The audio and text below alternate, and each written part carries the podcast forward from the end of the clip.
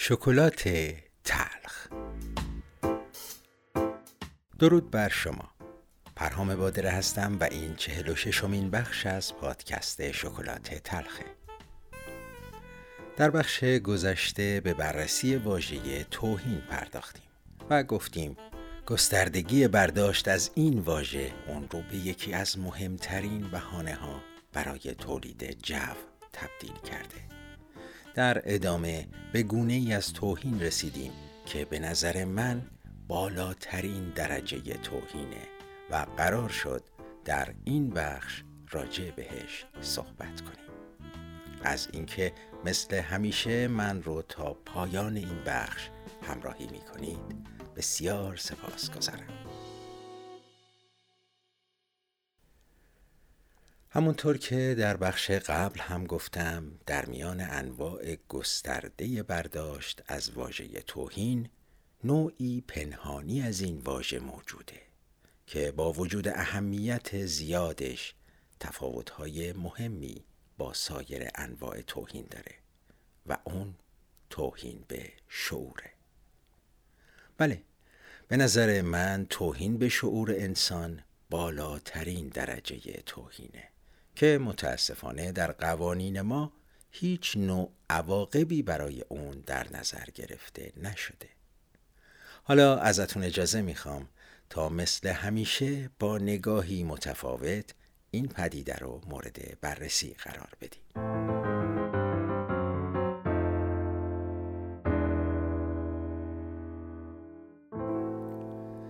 برخلاف مواردی مثل توهین به مقدسات، نژاد یا زبان که برای جوسازی و ایجاد هیجانات هدفمند مورد استفاده قرار می‌گیره توهین به شعور انسان نه تنها موجب جوسازی نمیشه بلکه به نوعی رخوت، بیانگیزگی و عدم اعتماد به نفس رو با خودش به همراه میاره.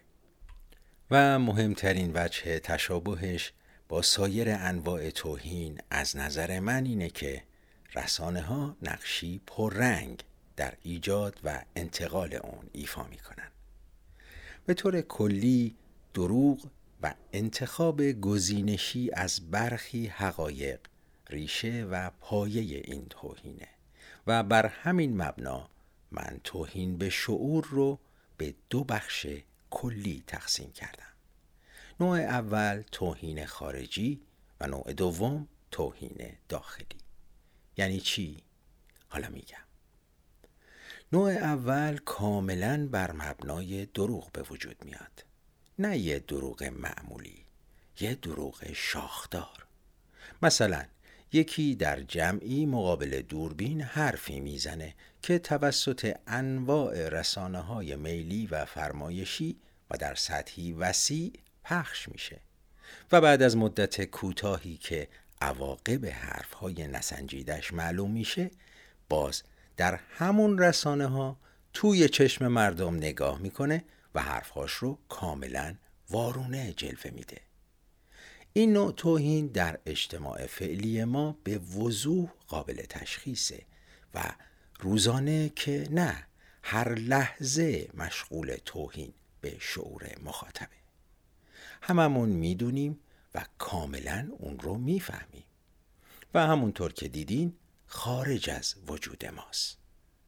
به صورت معمول توهین به شعور عکس های سخت و سنگینی به همراه داره. ولی راستش به نظرم تو شرایط فعلی انقدر زیاد و متنوعه که به جای عکس عمل یه جورایی بهش معتاد شدیم. و برای تکمیل حس نشعگیمون اون رو دستمایه تنز و شوخی قرار میدیم. یعنی میفهمیمش براش جوک درست می‌کنیم و در حالی که به جوکمون میخندیم سری از روی افسوس تکون میدیم.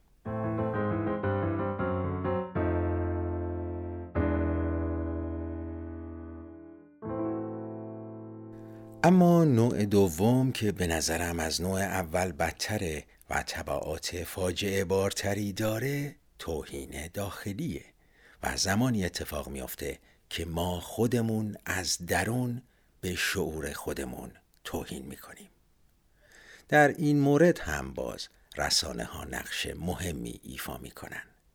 این بار با کمک گرفتن از بخش های مشخص و هدفمندی از حقایق حقایقی که مدتها قبل برای چنین روزهایی ثبت و ضبط شدن تا به حال به فیلم ها، تصاویر، مستندات و خاطراتی که از سایر رسانه ها پخش میشه دقت کردین؟ همون هایی که چندین دهه قبل رو با دقت و وضوحی باور نکردنی پخش می‌کنن با دیدن و شنیدنشون چه احساسی بهتون دست میده؟ آیا غیر از اینه که همواره از گذشتمون احساس حماقت کنیم و به شعور نداشته خودمون یا پدرانمون بد و بیرا بگیم؟ من فکر می‌کنم رسانه ها به طور کلی نقش مهمی در این زمینه دارن. اونهایی که در دسترس هستند هر لحظه مشغول توهین مستقیم به شعور مخاطبن. و اونهایی که طی شرایطی در دسترس قرار می‌گیرن مواردی رو از گذشته بیان می‌کنن که دیدن و شنیدن اونها باعث میشه ما خود خواسته به شعور خودمون توهین کنیم و نسلهای قبلیمون رو انسانهایی فاقد شعور اجتماعی بدونیم و نهایتا قرار گرفتن در شرایط فعلی رو از چشم اونها ببینیم.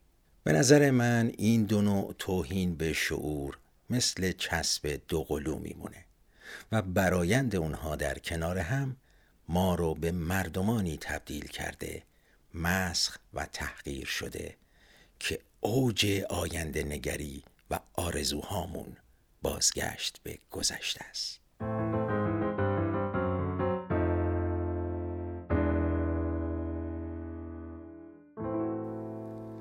در پایان این بخش می‌خوام بگم که از کنار توهین های مستقیم به شعور اجتماعیمون به سادگی نگذریم و اگر یارای مقابله با اونها رو نداریم حداقل دستمایه تنز قرارشون ندیم. به تاریخ رجوع کنیم و ببینیم چرا بزرگترین نویسندگان و اندیشمندانمون منتقدانه ترین و معترضانه ترین آثار ادبی و فرهنگی ما رو در دورانی نگاشتن که حسرت امروز ماست.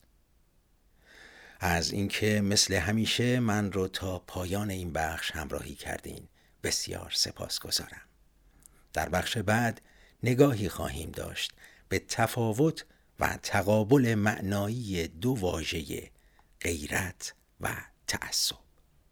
پس تا پنج شنبه همین موقع همینجا. بترو.